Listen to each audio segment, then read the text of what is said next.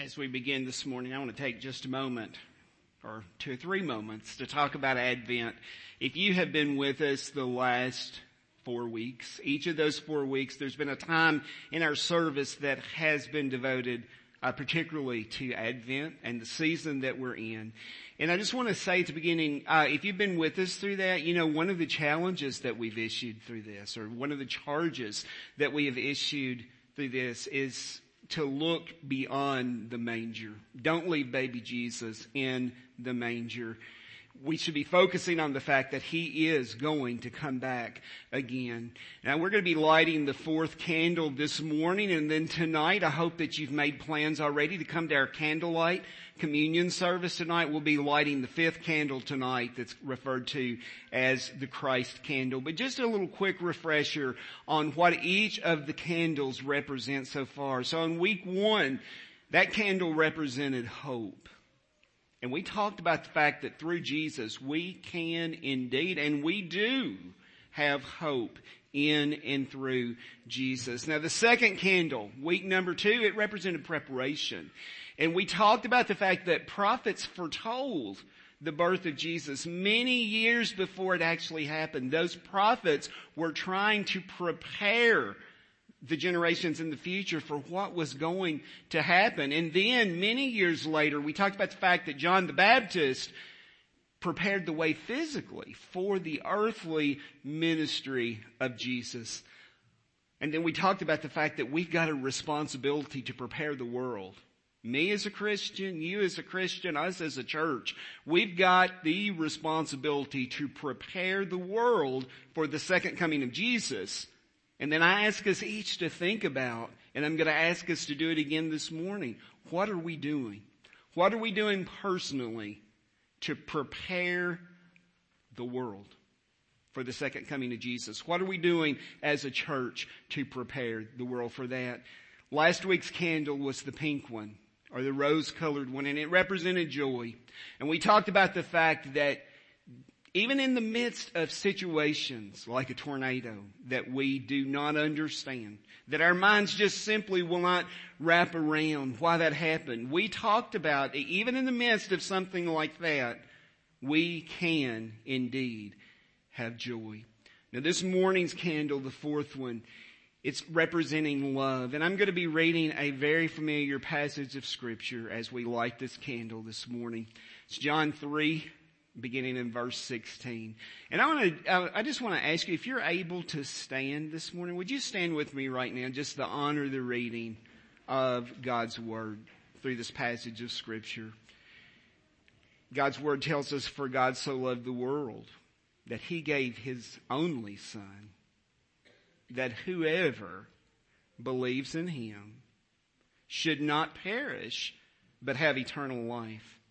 For God did not send his son into the world to condemn the world, but in order that the world might be saved through him. Whoever believes in him is not condemned, but whoever does not believe is condemned already because he has not believed in the name of the only Son of God. And this is the judgment. The light has come into the world and people loved the darkness rather than the light because their works were evil. As we light this candle this morning, may it remind us of the great amount of love that God had for us when He sent His Son to the cross to die for us. And may we show that love to a lost and dying world who is watching. You may be seated. Now, as you might ex- expect, since this is the Sunday prior to Christmas, you are going to be hearing a traditional Christmas message this morning. Um, the last two weeks, this makes the three weeks in a row, we have been preaching through the Gospels, looking at the Gospels, Matthew, Mark, Luke, and next week will be John, um, to see what does each of those texts tell us about the birth of Jesus Christ. Today we're going to be in Luke, as you'll see on the screen, we're going to be in Luke chapter 1, verses 26 through 38, and also Luke chapter 2, verses 1 through 20. And I look back and found out that last year, on this very Sunday, the Sunday before Christmas, I also preached that Sunday. I did not preach this text, but I did preach the Christmas story. And I remember sharing one thing with you last year on this particular Sunday. It's a fear that I have anytime that I preach a text that's really, really familiar. Sometimes I believe that as soon as we hear the first th- two or three words of a text, it, it, it clicks with our mind. Oh yeah, I've read that many times. I know that story. And if we're not really careful, our mind will shut down or our mind will wander to other things. And I, I want to challenge you in the beginning, stay with me this morning because since the day that I realized I would be preaching on this day, I have been praying specifically for this text that I would be preaching to you this morning, that the Lord would reveal some things that are maybe fresh and new, that maybe we haven't considered before in this particular text. This, the title of this morning's sermon is O Holy Night. And I hope by the time that we leave here this morning that we will indeed realize that it was indeed a holy night. It was one that was divine. It was the night that our Savior was born.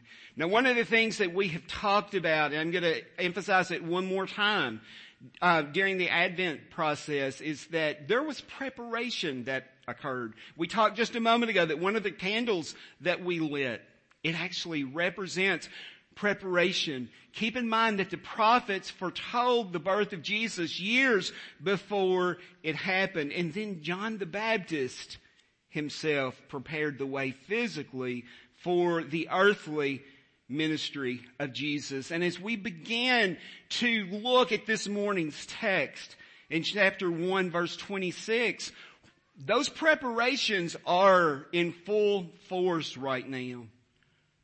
There's a girl, a young girl named Mary that's going to be visited by an angel. And that's where we pick up in our text this morning. In the sixth month, the angel Gabriel was sent from God to a city of Galilee named Nazareth, to a virgin betrothed to a man whose name was Joseph of the house of David. And the virgin's name was Mary. Now as we begin this morning in this text, it begins with in the sixth month. So maybe you're wondering in the sixth month of what? What does that signify? What it signifies is that we are six months into the pregnancy of Elizabeth. And you can read all about that in the earlier verses in Luke chapter 1. But as our text begins today, we see that this angel Gabriel appears to a virgin named Mary. And then we see in the text that Mary just happened to be betrothed to a man named Joseph. Now sometimes since our society is different today, we don't, when we read something like that, we really don't get the significance of it. But can I just tell you, the betrothal process was really serious. It was a very, very big deal. It was a ceremony that was conducted before witnesses. And guess what? At the end of that ceremony, the, the couple, they were considered legally married. At the end of that particular ceremony, the man had legal responsibility for his bride. However, a big difference between that and marriages today is that after that ceremony, there was a period of time that they did not live together, nor did they sleep together. This particular process is very, very serious. Just to help our minds wrap around that, I want us to go quickly to Deuteronomy chapter 22 verses 23 and 24. God's word tells us there, if there is a betrothed virgin and a man meets her in the city and lies with her, then you shall bring them both out to the gate of that city and you shall stone them to death with stones. The young woman, because she did not cry for help, though she was in the city, and the man because he violated his neighbor's wife. So you shall purge the evil from your midst. I hope that helps us to see this is a serious, serious process. I want you to keep that in mind as we proceed further into today's text. When it talks about Mary is in this betrothal process, it is a big, big deal. And this angel appears to her, verse 28, and he came to her and says, greetings, O favored one. The Lord is with you. Now at this point, I want to ask for some help from two people in the audience today. I'd like to ask Ava Kate Sprouse to come up and stand with me on the stage for just a minute and also Whitley Bonta, if you'll come forward.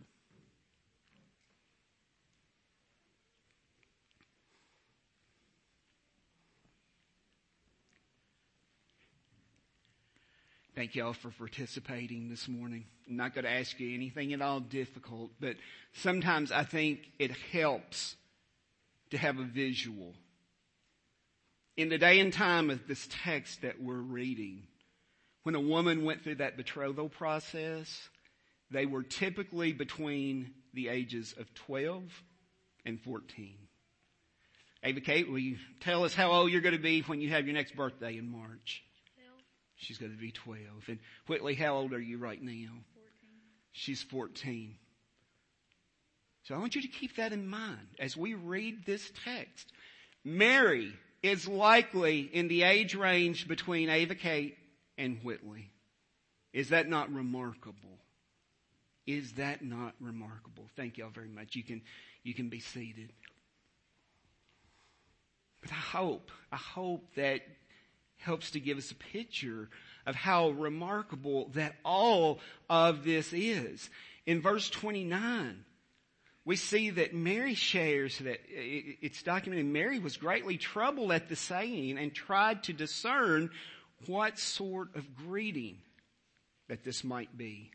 And I just want to share something this just this morning really quickly that I have seen circulating in social media this particular Christmas season. And you know, I, I, I try to stay away from arguments on social media because in general they do no good.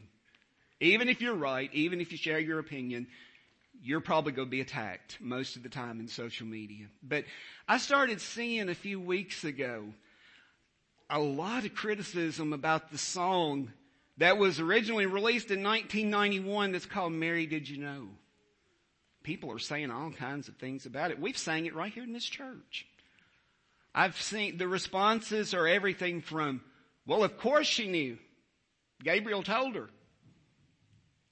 To, I saw one pastor post that he had shared with his worship team that they were to tell him if they planned to sing that song because he was not going to enter the sanctuary until they had finished singing the song.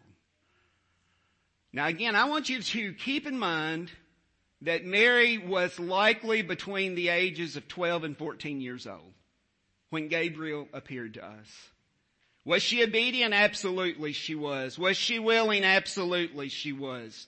Did she fully grasp that that baby that was inside her was going to cause dead people to live again? Probably not. Probably not at that moment did she fully grasp that. Did she fully grasp that that baby that was growing inside of her was going to cause blinded eyes to open? To Because people's whose mouths would not open to speak again. Did she realize that her baby was going to be able to walk on water? I doubt it at 12 years old or 14 years old. I think she could have likely been overwhelmed. And I want us to just go for a minute to the disciples who actually walked with Jesus, who did ministry with Jesus, who were taught by Jesus, who Jesus told them everything that was going to happen to him.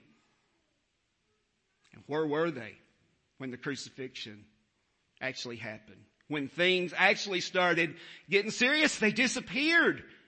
And then when he appeared to them again, they were so shocked that what he had shared with them was actually true.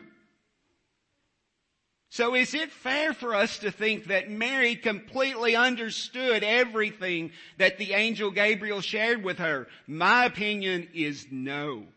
Again, was she willing? to be a part of the divine plan? Absolutely. Was she obedient? Absolutely. Did she know every last thing that he would do? I don't think so. I really don't think so. And if you'd like to talk more about that, I would be glad to, to have that conversation. But we see this dialogue con- continue between Gabriel and Mary. And he says, don't be afraid, Mary, for you found favor with God. And behold, you will conceive in your womb and bear a son, and you shall call his name Jesus. He will be great and will be called the Son of the Most High, and the Lord God will give to him the throne of his father David, and he will reign over the house of Jacob forever, and of his kingdom there will be no end. Again, Mary's completely willing but I would say she's having a hard time processing this at this particular moment. If you're following along in your Bible, and I hope you are, the next section of verses, verses 47 through 55 it's a praise that Mary has and it starts with, my soul magnifies the Lord and my spirit rejoices in God, my Savior. Now for the sake of time this morning, we cannot drill down into each of those verses, but I hope that you will do that at home with your spouse, with your family. We're going to be picking up in verse, in chapter two now, verses one, uh, excuse me, 34 and forward. I think I've got a slide behind. Let me, let me read this slide to you. And Mary said to the angel, how will this be since I'm a virgin? The, ans- the angel answered her, the Holy Spirit will come upon you and the power of the Most High will overshadow you. Therefore the child to be born will be called holy, the Son of God.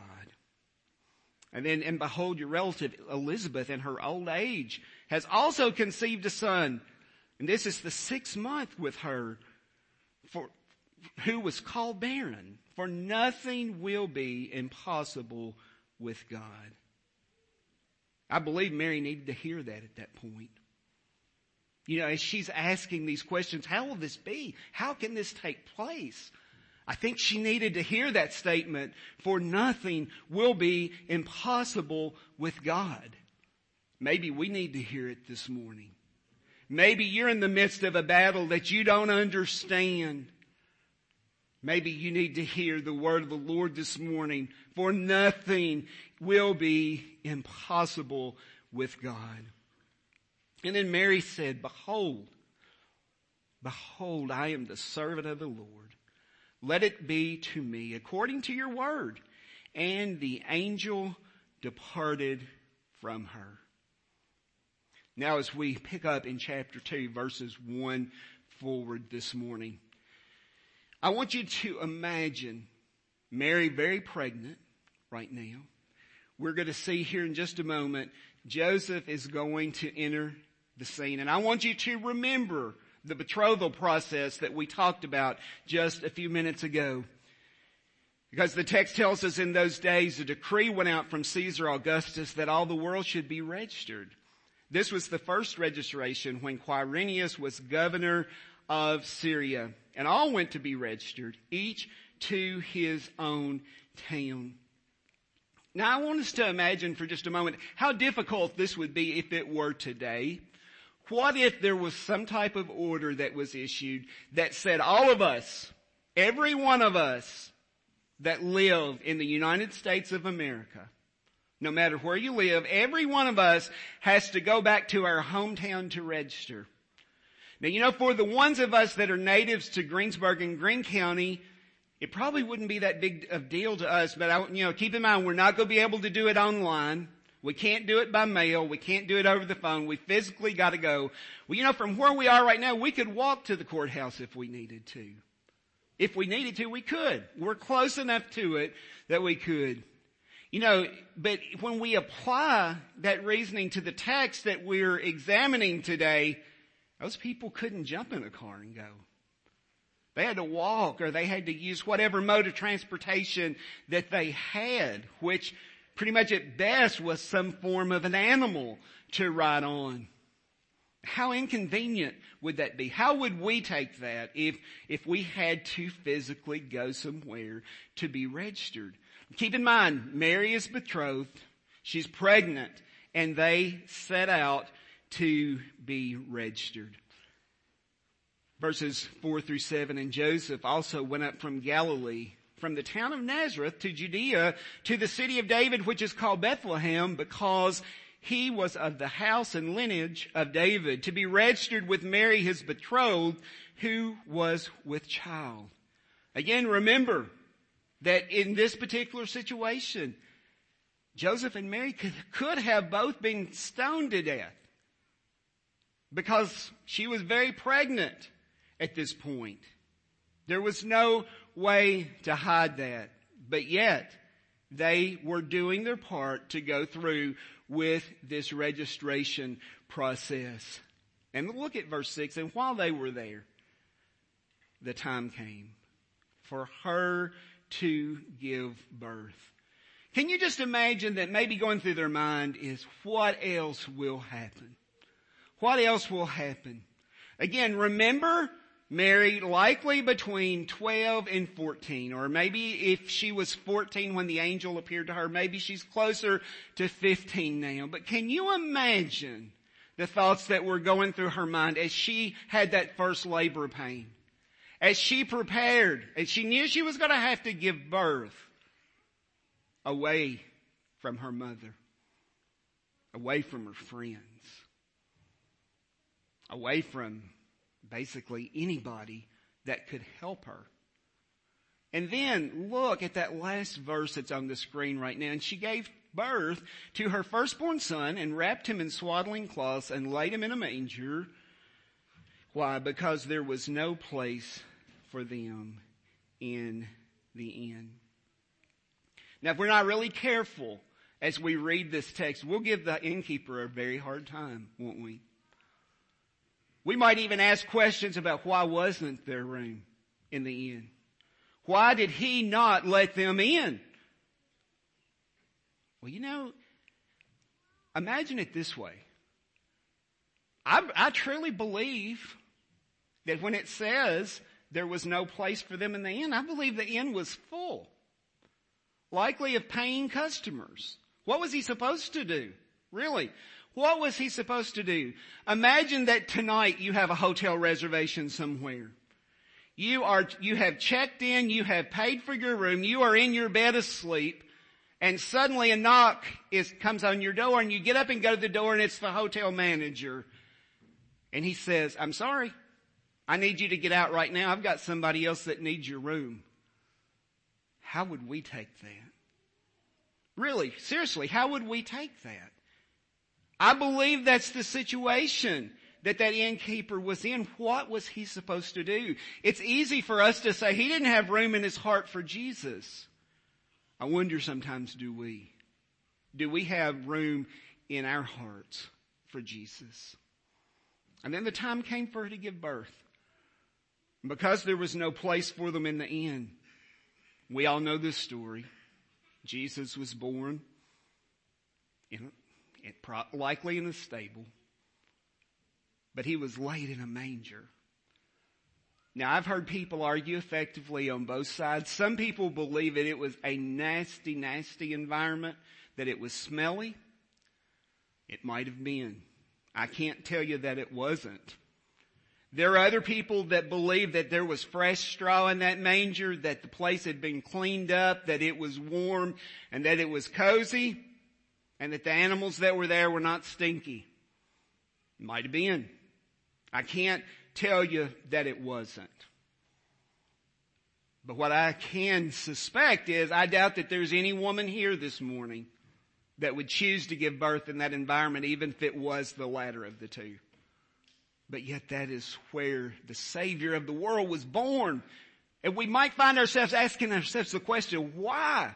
Why was the Savior of the world born in that environment? And here's the answer, because it was God's plan. That's exactly where He was supposed to be born. And I want you to keep that in mind as we proceed further in the text. So we go from that stable with Jesus laying in the manger and we go to a field where shepherds are. The text, if you're reading along, and I hope you are, on the screen this morning or in your Bible because there's no way I can read every word of scripture this morning. But we go from that birthplace. Remember, Jesus was born to lowly parents. His birth physically occurred in a lowly place. And now we have the official birth announcement that is given by angels and who's it given to? To shepherds who are out tending their flocks at night in the field. Why was it like that? Why was it like that? Remember, we're talking about a holy night this morning. Oh, holy night. And at that particular point in time, shepherding was an absolutely despised occupation. So why were these men the first people to get the official birth announcement? And look, that announcement was they were bringing good news of great joy that will be for all people. So why was it that the shepherds were the first to get that news. Well, I want you to remi- just to imagine with me for just a moment, what if Jesus had been born into royalty? What if he had been born in the very best of environments? In the very best of circumstances? What if he was born in a palace instead of a stable? What if the first people that that birth announcement was delivered to was not shepherds? What if it had been the most elite of the elite? You know, if it had been that way, it would probably have been hard for me to believe that it was really good news of great joy for all of the people. Do you follow me this morning? Jesus was born to lowly parents in a lowly place and the first people that got the news of it were lowly shepherds. Do you see a pattern developing here? It truly is good news of great joy for all the people. Remember, one of the candles in our Advent wreath signifies joy. I wonder, do we have that joy this morning? You know, when I was a child, we used to sing this song.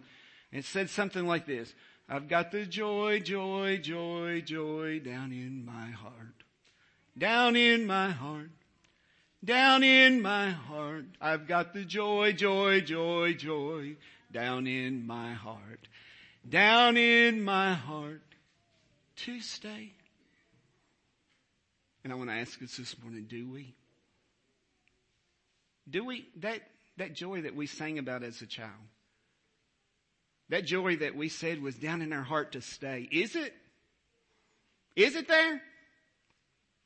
If it is, it will impact how we basically live our lives, how we have conversations, how we minister to people. It will impact us. If that joy is truly in our hearts, I wonder, do we have that this morning? The baby the baby that is described here in verse 12. For you, uh, for unto you is born this day in the city of David a Savior who is Christ the Lord, and this will be a sign for you. You will find a baby wrapped in swaddling cloths and lying in a manger. That's God. That baby is God with all power and all authority under heaven. I wonder this morning, do you know Him today? Have you bowed in obedience to Him? And then it just keeps getting more interesting and suddenly, verse 13, there was with the angel a multitude of the heavenly host praising God and saying, glory to God in the highest and on earth peace among those with whom he is pleased. Maybe you could think of this verse or these two verses in this way. A choir of angels, they burst on the scene. Can you imagine what that praise sounded like? And probably the answer is no, we can't. We can try to imagine what it sounded like, how beautiful it was, but I'm not sure our earthly minds can truly grasp that. But they were praising God. It was a joyful moment. Remember, it was good news, a great joy. Good news of great joy and it was to be for all the people. So guess what happened? The angels left. The angels didn't stay forever.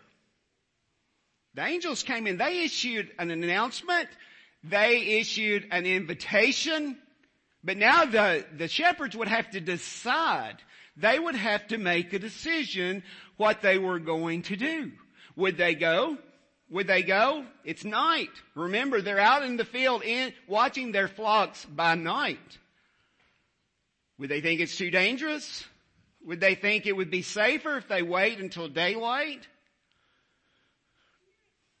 But look what the, the text tells us. When the angels went away from them into heaven, the shepherds said to one another, let us go over to Bethlehem and see this thing that's happened, which the Lord has made known to us. And they went with haste and found Mary and Joseph and the baby lying in a manger. Again, they had to make a decision. They made a decision. And you know, as I was studying for this sermon, the Lord allowed me to reflect on something that my friend Ray Acree shared with me shortly after I came here in, in 2012. One day we were talking, that was while obviously he was still here. He and Marion were both still here then, and one day we were talking and he shared this with me and I had never forgot it. He said, Brother Todd, you need to remember that during the invitation, people always make decisions. They either make the decision to come forward or they make the decision to stay in their seat. But a decision is made. And he told me that day we need to pray that they'll make the right decision. You know, I have never forgotten that. And so these shepherds, they had to make a decision. And it said they went with haste. And, and a lot of times you'll probably notice when I issue an invitation, I'll say something like, come now, don't wait. Because if God's knocking on your heart, and you think, I'm going to wait to the next verse, you probably won't come at all. God's knocking on your heart. Come right now. Don't wait for the invitation. Come now. So they went. And look in verse 17 through 20. And when, excuse me, just a moment, when they saw it, they made known, they made known the saying that had been told them concerning this child. And all who heard it wondered at what the shepherds told them. But Mary treasured up all these things, pondering them in her heart. And the shepherds returned glorifying and praising God for all they had heard and seen. And you know, one thing that I want to point out in verse 17, I, Verse 17 is a beautiful verse to me, and maybe it's never really jumped out at you before. And when they saw it, they made known the saying that had been told them concerning this child. And why I think one reason that this is so beautiful to me is that for the last several weeks, the Wednesday nights that I preach, we've been taking a journey through the book of John. And we're still going to be in the book of John on the Wednesday nights that I preach, maybe even through next year. It's taking a long time to progress through that. But a few weeks ago, we met the Samaritan woman at the well. You know the story. She came with her water jar to draw the water. Jesus met her at the well. Jesus met her at the well. He told her who she was, what she had done. He got her attention. And then you know what Jesus did? He gave her an offer of living water. She could take that water and he said she would never thirst again. So that woman, she left her water jar at the well and she went into town and she told them about Jesus. And then she issued a very simple invitation. It was come and see. And guess what? The people came. The people saw Jesus. And it reminds me of verse 17. The angel appeared to these shepherds The angel issued the invitation for them to go see Jesus. They went. They went to see Jesus and when they saw him, what did they do? They went and told it on the mountain, just like the song that we sing. And just like they did that, years later the Samaritan woman, she came and saw, she went and told, she gave the invitation to come and see. We've got to do the same thing. If it is truly good news of great joy that is for all the people, we have got to do the same thing. I wonder this morning, will we go and tell? Verse 18, and all who heard it wondered. Probably we would understand this verse better instead of wondered if it said were amazed. And all of them who heard it were amazed at what the shepherds had told them.